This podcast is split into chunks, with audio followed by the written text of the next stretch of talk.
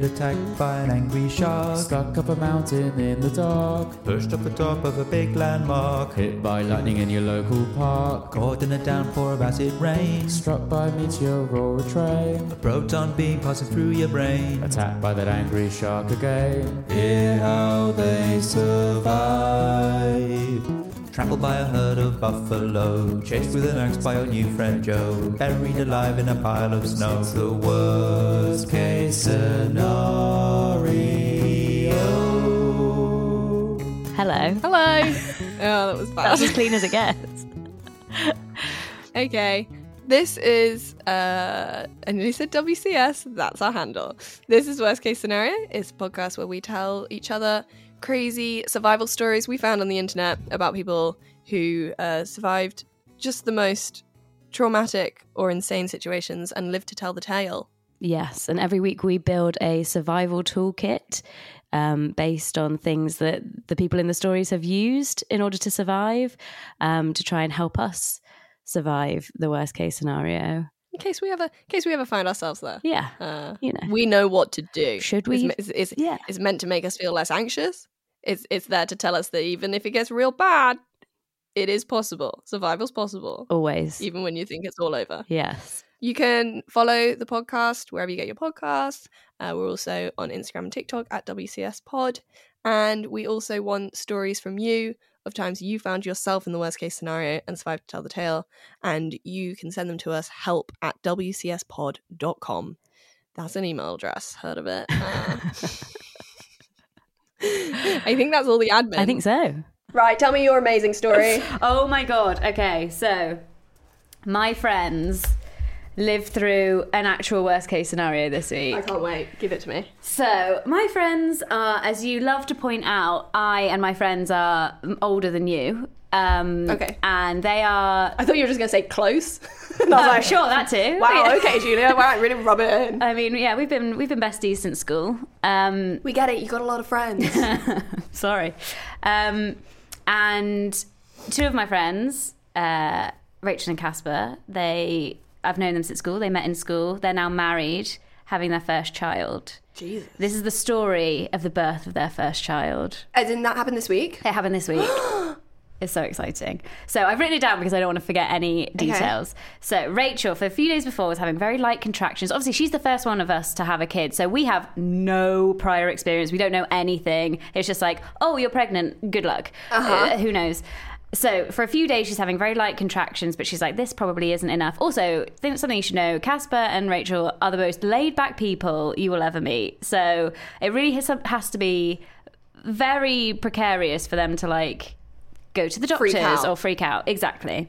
So she's having light contractions. She's very blasé about it. Um, and then they start picking up. So they decide to head off to the birthing centre. Oh, they're also in Switzerland. That's where they live. So everything is different. They are giving birth in this birthing centre that has no pain relief. Absolutely not. Right? No. What did you talk about? I was like, I never understand when people are like, I, I, I want to have, but I want to give birth without taking any medic. I'm like, are you I kidding? Give me all of the drugs immediately. Exactly. I'm not willing to do it without the drugs. yes, agreed. But I don't think she had a choice. I think it was like, this is just how they do it in Switzerland. Oh, then I would move. Yeah. So they start picking up. They they jump in the car to go to the birthing center. Uh-huh. They get down. They also live on a hill. So Casper's driving down the hill. As he's going down the hill, Rachel's like, "Oh, it's happening now! It's Shut happening up. now!" So she gets into the back of the car. Casper's still driving. She takes her trousers off, and then the baby is coming. No. Casper turns around to see a baby's head with a face, and he said he was so I'm glad it had a face. he was so That would be more disturbing. If you told me that he saw a baby with Without no a face. but it was it was the sight of the face that shocked him so much he crashed the car into a wall. Wow. Yeah. So you're saying they've had an ugly baby? That's what you're telling me. That baby Oh ain't God. to be no supermodel. She is the cutest baby I've ever seen. Uh, so the windscreen smashes. The Fucking hell. airbags burst. The car is smoking. like it's a full blown Oh my car God. crash. And then Rachel's just in the back giving birth, and then she delivers the baby into Casper's hands. So he's just now like holding his baby, and then they call. Obviously, they call the birthing center. They come and get Rach and the baby, but Casper has to stay back with the car. I love that his baby gave him such a fright. Yeah. It's like he like forgot he was having a baby. And he's like, oh fuck, you're pregnant? What? oh my god, there she is. And then so apparently the people at the birthing center like arrived and he's there covered in blood. oh my god, like he got hurt. No, he didn't get hurt. He's Oh, fine. Everybody's oh, fine. it's her but blood. he delivered the baby, and Right. obviously there's a lot of blood, and so he looks like a full horror show. um, and the car is written off. He's devastated. It was a Passat. He loved it. It's a shame. Um, Uh, okay. So that's the story. That's the best birth story isn't it? ever. She. I don't know how they're going to They, top they can't have any more kids because They really that's can't. not fair. And if they do, they're going to have to really orchestrate. Yeah, they're gonna have to like have the next one in a plane crash. Yeah. Also, my a boat, maybe like while a boat sinks. They're gonna they're gonna have to keep progressing the vehicle. I, I think so. Yeah. Um, Do more and more dangerous crashes. It's going to be Yeah. like um, Mission Impossible. Yeah. Like jumping They should do one as they jump out a yeah. helicopter. Yeah. Like a skydiving birth. Yeah, and let gravity take the baby out, and then the, the baby has like its own parachute, and then you meet it at the bottom. That would be cute. That would be cute. Um, wow, Isn't that wild? that's wild. So all your friends now like, oh, I guess that's what having a baby's like. Uh, yeah, it's put us all off, obviously. I mean, I, I was never keen, but like, the yeah, well, yes. I don't know. Would it not put you off? I'd do it just for the story. It's a great story. My friend did say this is great for the baby because whenever she's in like those situations where you have to say, "Tell us your oh name Oh and something interesting about you," Yeah. she's got one day like one. two truths and a lie. Exactly. It- yeah. yeah. I made my dad crash my car, crash his car as I was being born.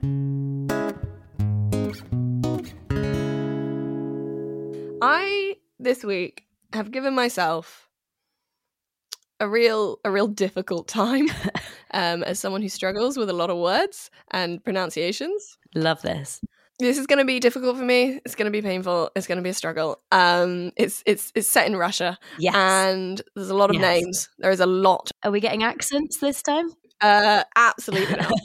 um, oh, I wish actually I didn't have time. What to practice your Russian accent? I didn't know. I spent all the time trying to work out how to say all the words, written out how to say everything phonetically. Cheat. You're cheating now. I'm putting effort in, Julia. um, uh, if you are someone who uh, struggles with uh, kind of slightly gruesome stuff, though, uh, this is quite a quite a tummy turner.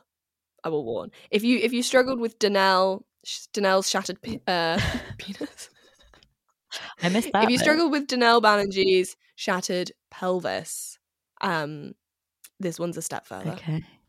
Okay, ready? Um, I, y- y- yeah, as I'll ever be. So this is a story. I've looked it up, but I'm gonna forget it all.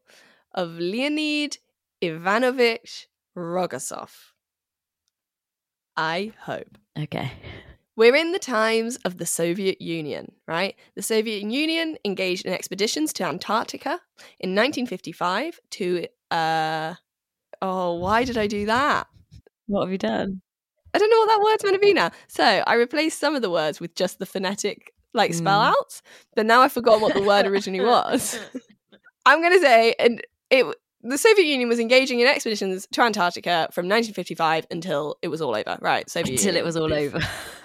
Till it was all over. Uh, after this, the Soviet Antarctic stations were taken over by Russia. The first Soviet contact with Antarctica was in January 1947 when they began whaling in Antarctic waters. That's when whaling really became a thing. But we're going to be talking about the sixth expedition.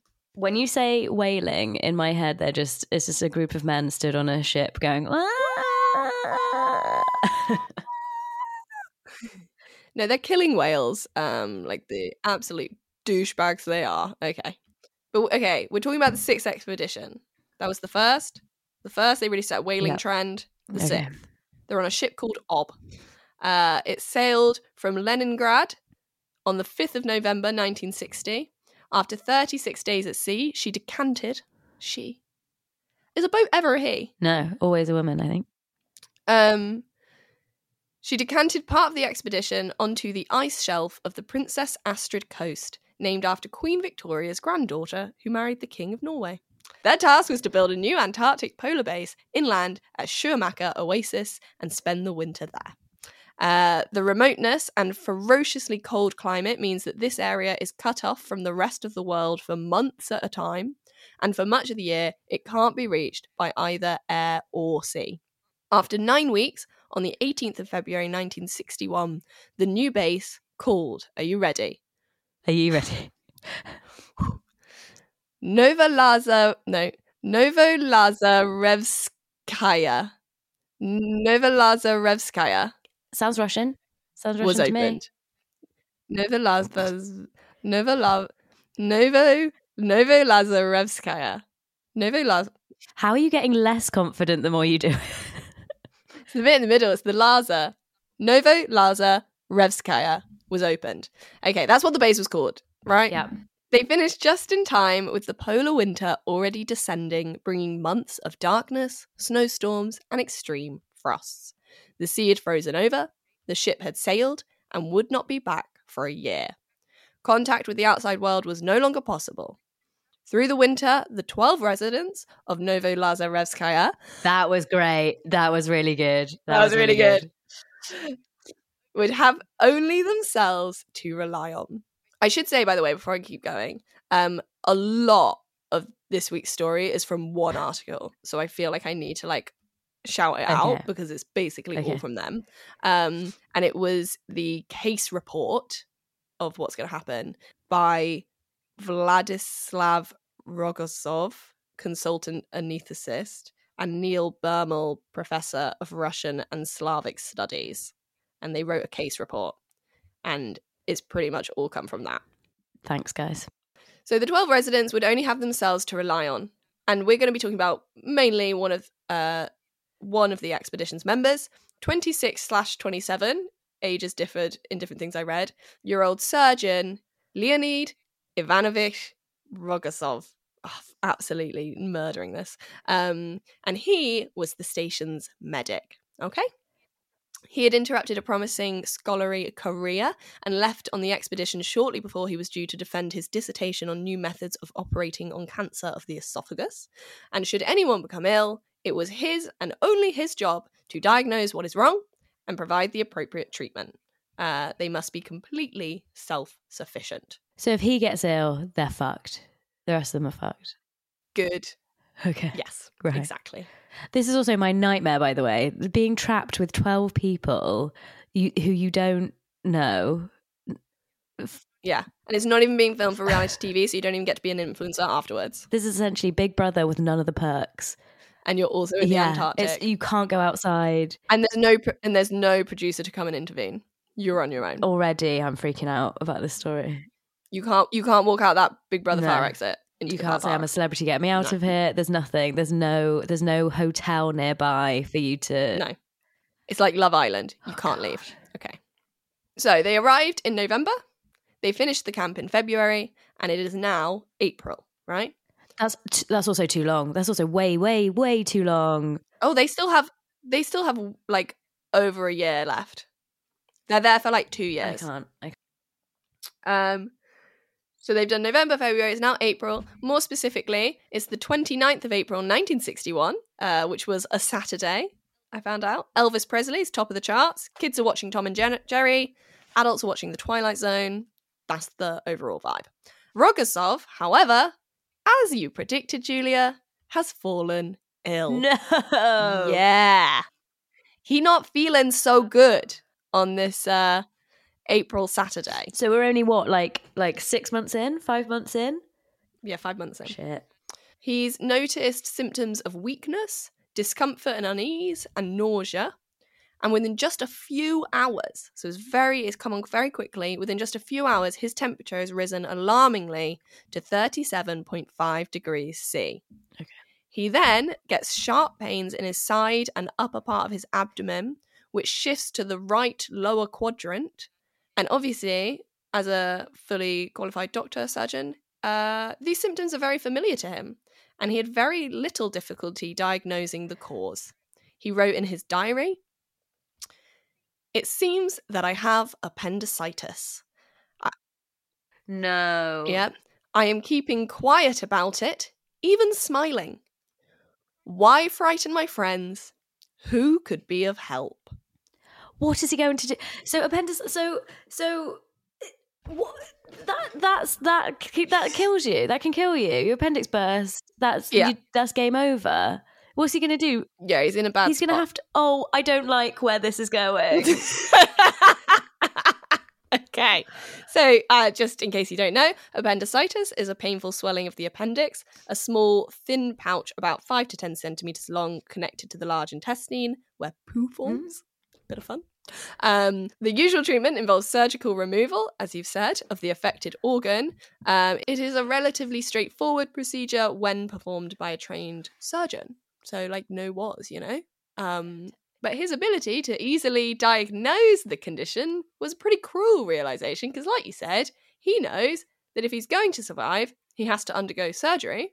But as the only medic and surgeon No, on the no. base, he was the only person who could No. perform it. The closest Russian speaking surgeon was a thousand miles away at the second base, only reachable via air, and a blizzard which had been raging for days made it impossible for any aircraft to take off or land. So, next day, on the 30th of April, he tries all available conservative treatments like antibiotics, local cooling, um, but his general condition is getting worse. His body temperature has risen, um, his vomiting has become more frequent.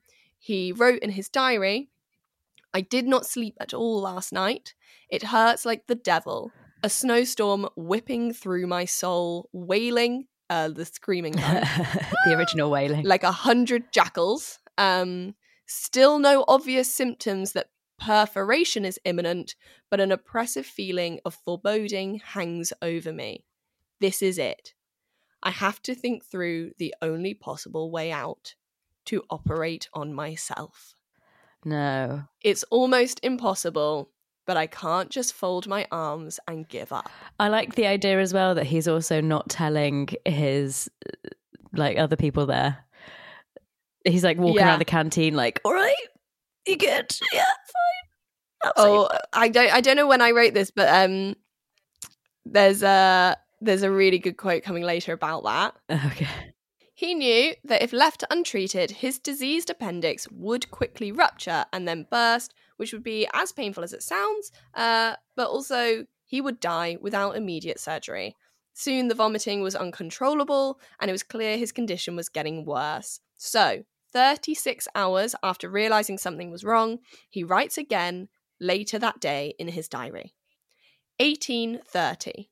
I've never felt so awful in my entire life. The building is shaking like a small toy in a storm. The guys have found out. They keep coming by to calm me down, and I'm upset with myself. I've spoiled everyone's holiday. holiday. Oh. Tomorrow is May Day, and now everyone's running around preparing the autoclave. Uh, the autoclave, I've googled it, don't worry. It's a steam sterilizing machine that uses steam under pressure to kill harmful bacteria, viruses, fungi, and spores on items that are placed inside of it. Um, we have to sterilize the bedding because we're going to Oh operate. Um, and then again at 8.30, he says, 2030, I'm getting worse. I've told the guys, now they'll start taking everything we don't need out of the room. They moved everything out of Rogozov's room, leaving only his bed, two tables, and a table lamp. The aerologists, who are people who study the atmosphere, um, here we go. Uh, Fedor Kabut, I'm going to say. Cabot. No, Carbot. Carbot. Carbot. you don't even need to know their names. Why am I doing this? Um, Fedor Carbot, let's say, and Robert Fizhove uh, flood the room with ultraviolet lighting and sterilize the bed linen and instruments, as well as Rogozov, the meteorologist Alexander Artemev, the mechanic uh, Zinovy Teplinsky, and the station director Vladislav Gerbovich, Gerbovich um, are selected to undergo a sterilized wash. So you kind of got lost in the names there, but two guys flood the room with ultraviolet lighting to sterilize it. There's a meteorologist, a mechanic, and a station director. it's like a murder mystery. All people you want in the operating room. yeah. So they're the ones that are actually going to be involved. Uh, Rogozov explained how the operation would proceed. He taught Artemev how to use the retractors, which would hold back the skin, and then he assigned them all tasks. So Artemev would hand him instruments. Toplinsky would hold the mirror um, and adjust the lighting with the table lamp so he could see where he was cutting. So he'd be looking in a mirror. Okay. And then Gerbovich was there in reserve in case nausea overcame either of the assistants and they like collapsed or couldn't be there. In the event that Rogozov lost consciousness, he instructed his team how to inject him with drugs using the syringes he had prepared and how to provide artificial ventilation to revive him. When the preparations were complete, Rogozov scrubbed and positioned himself. He chose a semi reclining position with his right hip slightly elevated and the lower half of the body elevated at an angle of 30 degrees. Then he disinfected and dressed the operating area, um, and he anticipated needing to use his sense of touch to guide him, so he decided to work without Oh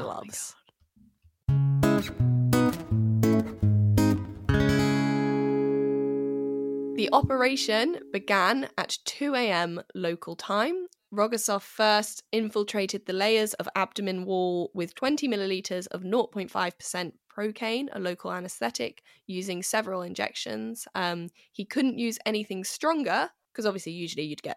Uh, But he's got to instruct them what to do on what to do. well, oh no, he's doing it. They're not doing anything. They're passing him instruments, they're holding the mirror, but he is the only one doing the surgery. So he couldn't use anything stronger because he needed to be alert. Um, Yeah. so he can only use local anesthetic. Um, after 15 minutes, he made a 10 to 12 centimeter and 5 inch deep incision on himself. Uh, the visibility in the depth of the wound was not ideal. Sometimes he had to raise his head to obtain a better view or use the mirror. Uh, but for the most part, he worked by feel. Um, he then exposed the appendix and could see it in the mirror. Uh, the ex- extraordinary pain uh, was accompanied by waves of nausea, vertigo, and a growing sense of weakness, which made it hard for him to keep a tight grip on Oh the scalpel. Um, after 30 to 40 minutes, he was having to start taking frequent short breaks, knowing that he had to finish. Um, and when he finally exposed the appendix, he could see that it had already begun to rupture and that there was like an ugly hole at the end of it. So, um, which was large enough for him to stick his thumb through, meaning that the operation was like not a moment overdue. So finally, he removed the severely affected appendix. He applies antibiotics directly into the peritoneal. I hope I said that right. There's so many Yeah. words in this cavity and closed the wound. Uh, the operation itself lasted an hour and 45 minutes. Uh, partway through, Gerbovich, the standby, uh, called in. Oh, I didn't look up this one. This snuck through the net. Yuri Vershagin. He called him in to take photographs of the operation, uh, and Gerbovich wrote in his diary that night when Rogozov made the incision and was manipulating his own innards as he removed the appendix, his intestine gurgled, which was highly unpleasant for us. Oh. it made one want to turn away, flee, not look, but I kept my head and stayed. Artemev and Toplinsky also held their places, although it later turned out they had both gone quite dizzy and were close to fainting. God. Rogozov himself was calm and focused on his work, but sweat was running down his face, and he frequently asked Toplinsky to wipe his forehead. The operation ended at 4 a.m. local time. By the end, Rogozov was very pale and obviously tired, but he finished everything off. So after the operation, uh, he shows his assistants how to wash and put away the instruments and other materials. Uh, he'd done everything he could do, exhausted and in great pain. He was carried out of the improvised operating room. He took sleeping tablets and soon passed out, leaving the others to just wait and see how it had gone. The next day, his temperature was 38.1 degrees, so still very high. Um, he described his condition as moderately poor. Just say poor. There's no shame in that. Don't need to be humble. Don't don't be humble about it. It's bad. It's real bad. It's a bad situation. Moderately Yeah. poor. I now feel bad for like any time a doctor has asked me like on a scale of one to ten, how much does it hurt? Because I am not being moderate about it. He's like just describing British weather. Yeah. It's moderately poor. Also, I love how they were like, you know what, we wanted to leave the room, but we thought, you know, probably should stay. It's like, yeah, that's the least you could do. The least you, he's operating Yeah. on himself. The least you can do is wipe the sp- the sweat from his brow. But like, you do have to not pass out. You're watching a man manipulate his own innards, as they said, and they're like, you can't faint, you can't even look away, you... and and they're and like also this guy is probably in like this weird kind of um adrenaline focus. They're not. They're just listening to his intestine Mm. Yeah, gurgle. True. I, I I can do it. I can do it. No. Um he didn't get better at first. Um but that's very normal after a long operation, um, even one performed under the ideal conditions. But he continued taking antibiotics, and after four days, he finally started to recover. His excretory function came back to normal. Yay, life's greatest release. And signs of localized peritonitis disappeared. After five days, his temperature was normal. After a week, he removed the stitches, saw the wound was clean and healing well, and within two weeks, he was able to return to his normal duties and to his diary. So let's hear it from his point of view. Two weeks. So he writes on the 8th of May 1961 I didn't permit myself to think about anything other than the task at hand. It was necessary to steel myself, steel myself firmly, and grit my teeth. In the event that I lost consciousness, I'd given Artemev a syringe and shown him how to give me an injection. I chose a half sitting position. I explained to Toplinsky how to hold the mirror. I'm going to say in the diary, he does say their first names, but just be thankful I can manage their second. My poor assistants, he says, exclamation mark. At the last minute, I looked over at them. They stood there in their surgical whites, whiter than white themselves. I was scared too, but when I picked up the needle with the Novocaine and gave myself the first injection, somehow I automatically switched into operating mode. And from that point on, I didn't notice anything else. I worked without gloves. It was hard to see. The mirror helps, but it also hinders, after all, it's showing things backwards. I work mainly by touch. The bleeding is quite heavy, but I take my time. I try to work surely. Opening the peritoneum, I injured the blind gut, which is the beginning of the large intestine, um, and had to sew it up. Suddenly, it flashed through my mind. There are more injuries here, and I didn't notice them. I grow weaker and weaker. My head starts to spin. Every four to five minutes, I rest for 20 to 25 seconds. Finally, here it is the cursed appendage. He uses a lot of exclamation marks. He's got he's doing he's given drama. With horror, I noticed the dark stain at its base. That means just a day longer and it would have burst. And at the worst moment of removing the appendix, I flagged. My heart seized up and noticeably slowed. My hands felt like rubber. Well, I thought it was going to end badly. And all that was left was removing the appendix. And then I realized that basically I was already saved. So that's from his point of view. That's from his diary. After a month, he was able to help with much of the heavy work that is routine on a polar research That's station. that's mental. Uh, Surely you just like sit this one out. You know what? For the rest of the trip, you take it easy. hey, there's there's only twelve of them. There's stuff to do, and he was he was fine. Uh, it took a while for the news of his pioneering self surgery to travel back to Russia, but when it was reported, newspapers made him a hero. And even today, which I have looked up, 62 years, 4 months, and one day later, his story still continues to inspire young medical students. In the case report I read, it said Leonid Rogasov's self operation, undertaken without any other medical professional around, was a testament to determination and the will to survive. Uh, the team left Antarctica more than a year later, and on the 29th of May 1962, their ship docked back at Leningrad harbor. Uh, the next day, Rogasov returned to his work at the clinic. Shortly thereafter, he successfully defended his dissertation, uh, the one about the esophagus. He worked and taught in the Department of General Surgery in the first Leningrad Medical Institute, um, and he never returned to the Antarctic. and he died in St. Petersburg, as Leningrad had then become, on 21st of September 2000. Wow. Like, So he, he that long ago. like lived a full life, full, no full life. repercussions of Um, this.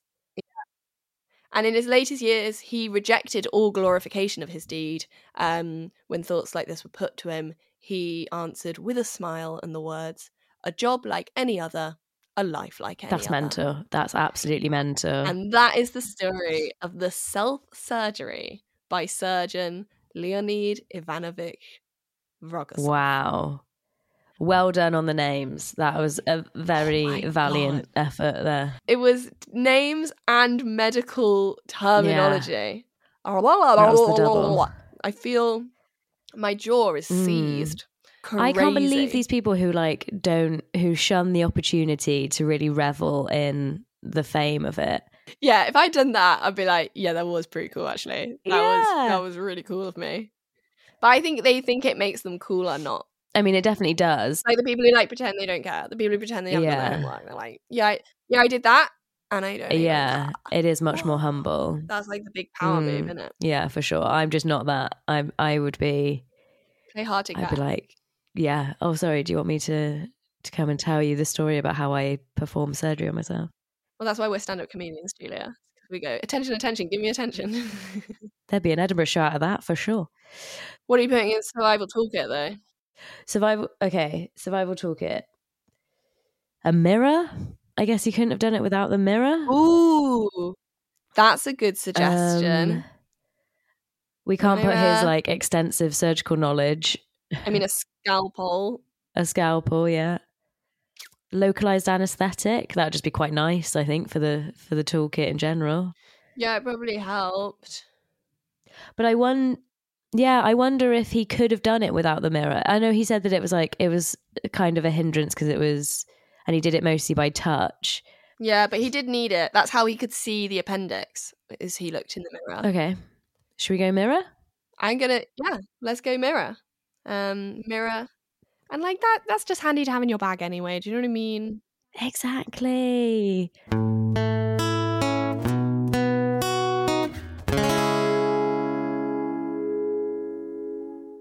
Listener stories. Give me the good stuff. Okay. Dear Fill me up. Wow, you have perked up. Okay. Sorry. Dear Abi, Julia, Laudrup, and Neil. Um, love the podcast and really enjoying your stories as well as the listener stories. I am a total home bird and don't have any tales of outdoorsy mishaps to share with you, but I do have the tale of a near miss I had many years ago involving the improper use of a glass oven dish. Maybe it could serve as a warning in case anyone else is stupid enough to do the same thing I did. Now, I have done something similar to this, so I take issue with your use of the word stupid there, but okay. I'm fine with it. In a long, narrow galley kitchen, an early 20s me was lovingly preparing a pasta bake for tea for myself and my then fiance. Mm. Now, usually, Then. Another then. hopefully that means now husband, but we don't know. In these tales, Not not how our listeners usually No. go. usually does go the other way. Um, I'm sure you're familiar with the kind. Jar of sauce goes into the bowl, stir in dried pasta, stick in the oven for around an hour, and ovs cover with cheese. The standard. Lovely. Oh God, I'm hungry. I was getting a dab hand at making these by this point, but it always frustrated me how long it took the sauce to come up to the boil once it had gone into the oven. And then in brackets, first world problem. This day, I had an idea. I was already preheating the oven, so why not preheat the glass dish at the same time? Genius, no? Oven on max, not messing around. Dish in the oven, Mhm. and 15 minutes later, I took out a scorching hot dish and placed it on the worktop. I smugly poured the jar of cold That's not a wooden worktop. yeah. Um, I smugly poured the jar of cold sauce into the hot Oh, no. dish, thinking No. how quickly this bad boy was now going to cook. And then I Oh, heard the distinct and concerning sound of glass cracking. Not just a crack, but a crack, crack, crack sound. Kind of like Yeah. when someone is about to fall through the ice in a Tom and Jerry style cartoon. Nice reference. What happened next? That was in my story, Tom and Jerry. Oh, there you go. What happened next plays out in my head like a scene from Die Hard in slow motion as I dropped to the floor and rolled out of the narrow kitchen in one smooth movement and ran over to the other side of the next room, just in time to hear the explosion that took place behind me. I'm still not sure how I managed to get out of there so quickly. I am not what you would call an athletic type. In shock, I slowly returned to the kitchen to take stock of what had just happened. Not only was there now orange pasta sauce all over the ceiling, units, cupboards, and floor, but hundreds and hundreds of shards of what used to be a glass dish embedded in all of the hard surfaces due Oh to force uh, due to the force of the explosion. I shudder to think about what it would have done to my flesh if I'd had stayed in the kitchen. So I am unscathed, but lesson learned. Physics, apparently. I don't know how she thought just putting it in a hot dish would cook it anyway. That's not how you cook stuff. Cold liquids. you don't just heat the hob up, then add the sauce and go ping done. They it has to be in the pan cooking for a bit. You don't just put it in a because then at that point, you know, why cook anything? Why not just microwave the bowl or the plate, put cold food on it, and that'll cook I- it. Just a hot I plate. respect the out of the box thinking.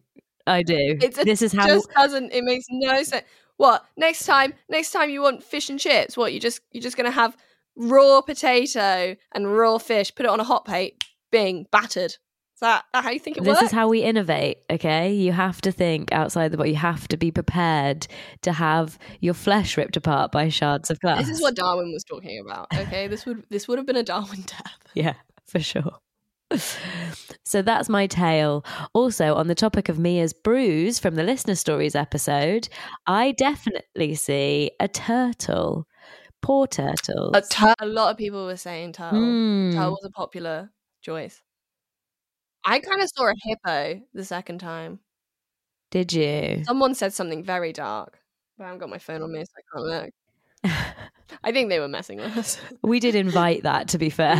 We did. we d- almost instructed people to give us their darkest. Um, if you haven't, check out uh, WCSpod.com. No, fuck off. WCS Pod. Wow. At- okay, Julia. Weird way to end the episode. WCS Pod to see Mia's bruise and tell us what you can see in her bruise. That is from Kath in Cardiff. Thank you so much, Kath. Thanks, Calf. I remember. So, firstly, I have done this. I put a, I was making like a casserole kind of thing in a dish that I didn't realize had a glass top.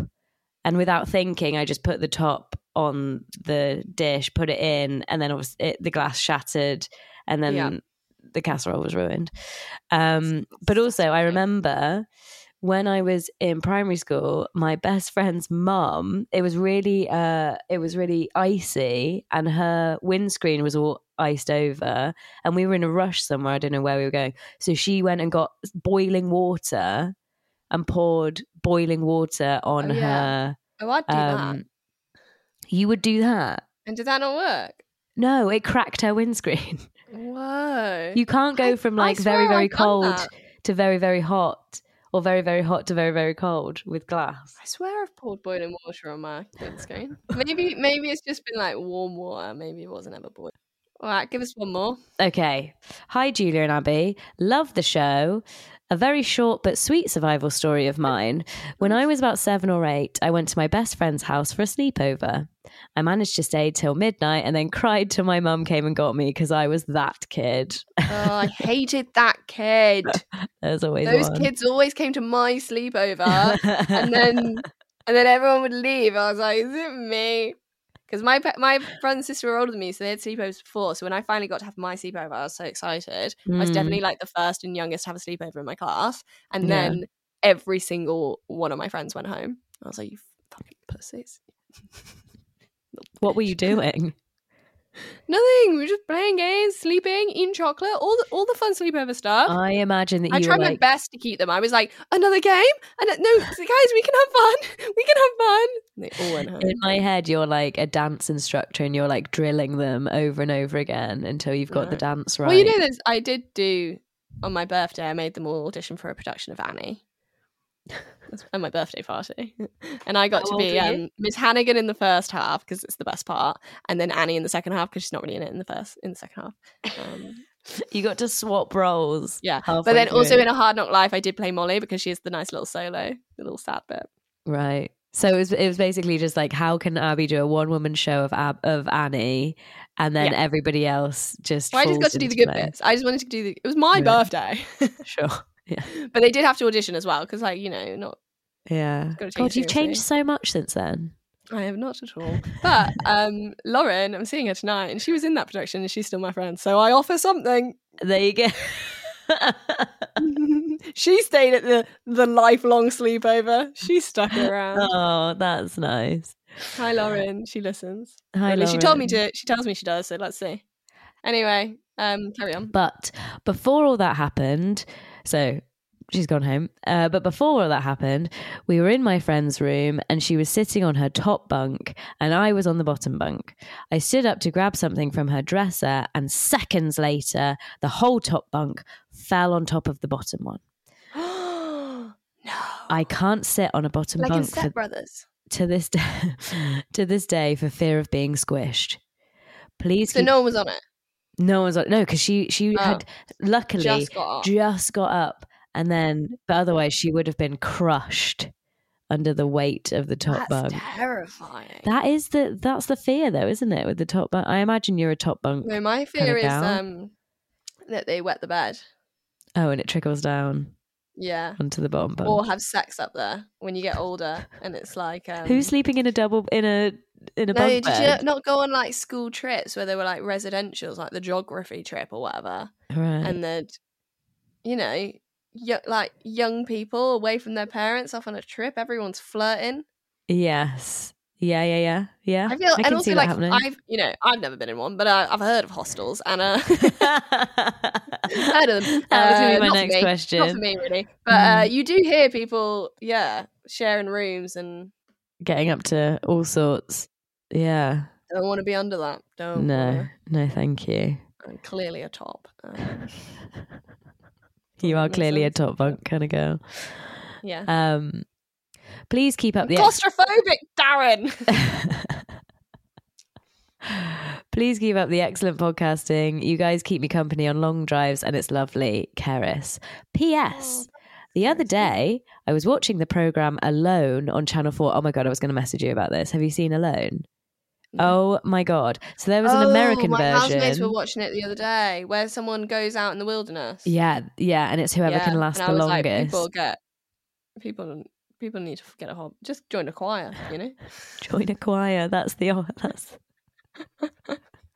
like, but then my housemates were like, they win money, and I was like, oh, okay. Yeah, yeah. And also, they're like into it. They're like survivalists. They're all like wannabe Bear Grylls. I know, but I just felt really bad for like their families. They were leaving. but They were like, I just, I just can't wait to just get out there, away from my wife and children and anyone that I've ever cared. Like, just can't wait to be away from them all. I was like, Yeah. Jesus Christ.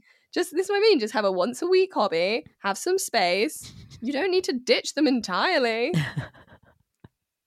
imagine, imagine if like your husband turned around to you and was just like, "Yeah, I just like fantasize about going to the woods for like a year and never seeing you or talking to you." Or like, I'd be like, yeah, me too. I fantasize Yeah. about that too. okay, well, you should Um, go on the show. So I'm more of a I want to be with you all the time kind of person. Love me. um. Okay. So yeah. So uh, Alone on Channel Four. It's a survival reality show in Canada. Highly recommend. Anyways. There was talk of a bear on the show, and I said to my husband that if you see a bear, you have to speak to it. And in my finest Julia impression, I did a "Hey bear." He rolled his eyes at me and said he didn't believe me. And then, also, what the fuck? Uh, the And then Dump 'em. in the next Kill segment, one of the contestants cracked out their very own Hey Bear. Oh, nice. And my husband was flawed. And I've never felt so powerful and smug in my life. So thanks for that. Amazing. Karis, you are. Oh, but absolutely a classic welcome. man has to hear it from another man, eh? Has to hear it from Right. someone else. I hear it from you. Yeah. Yeah, yeah, yeah. Um, I I really feel like we've achieved. You know when pe- people are like, you know what? If I can, like when teachers are like, what's your legacy? if I can touch the life of one child or whatever, um, I will consider myself. Don't touch children, do you? Or if I can make an impact on one person. I feel like we've succeeded with this podcast. Now Yeah. we've been able to let one wife have a smug moment with her husband, and I'm here for it. Hey, bear. Hey, bear. Shall we bye, bear? Bye, bear. Hope you survive another week um, and win more arguments with your husband. please, please do. Get attacked by an angry shark. Stuck up a mountain in the dark. Pushed off the top of a big landmark. Hit by lightning in your local park. Caught in a downpour of acid rain. Struck by a meteor or a train. A proton beam passing through your brain. Attacked by that angry shark again. Hear how they survive. Trampled by a herd of buffalo, chased with an axe by your new friend Joe, buried alive in a pile of snow. The worst case scenario.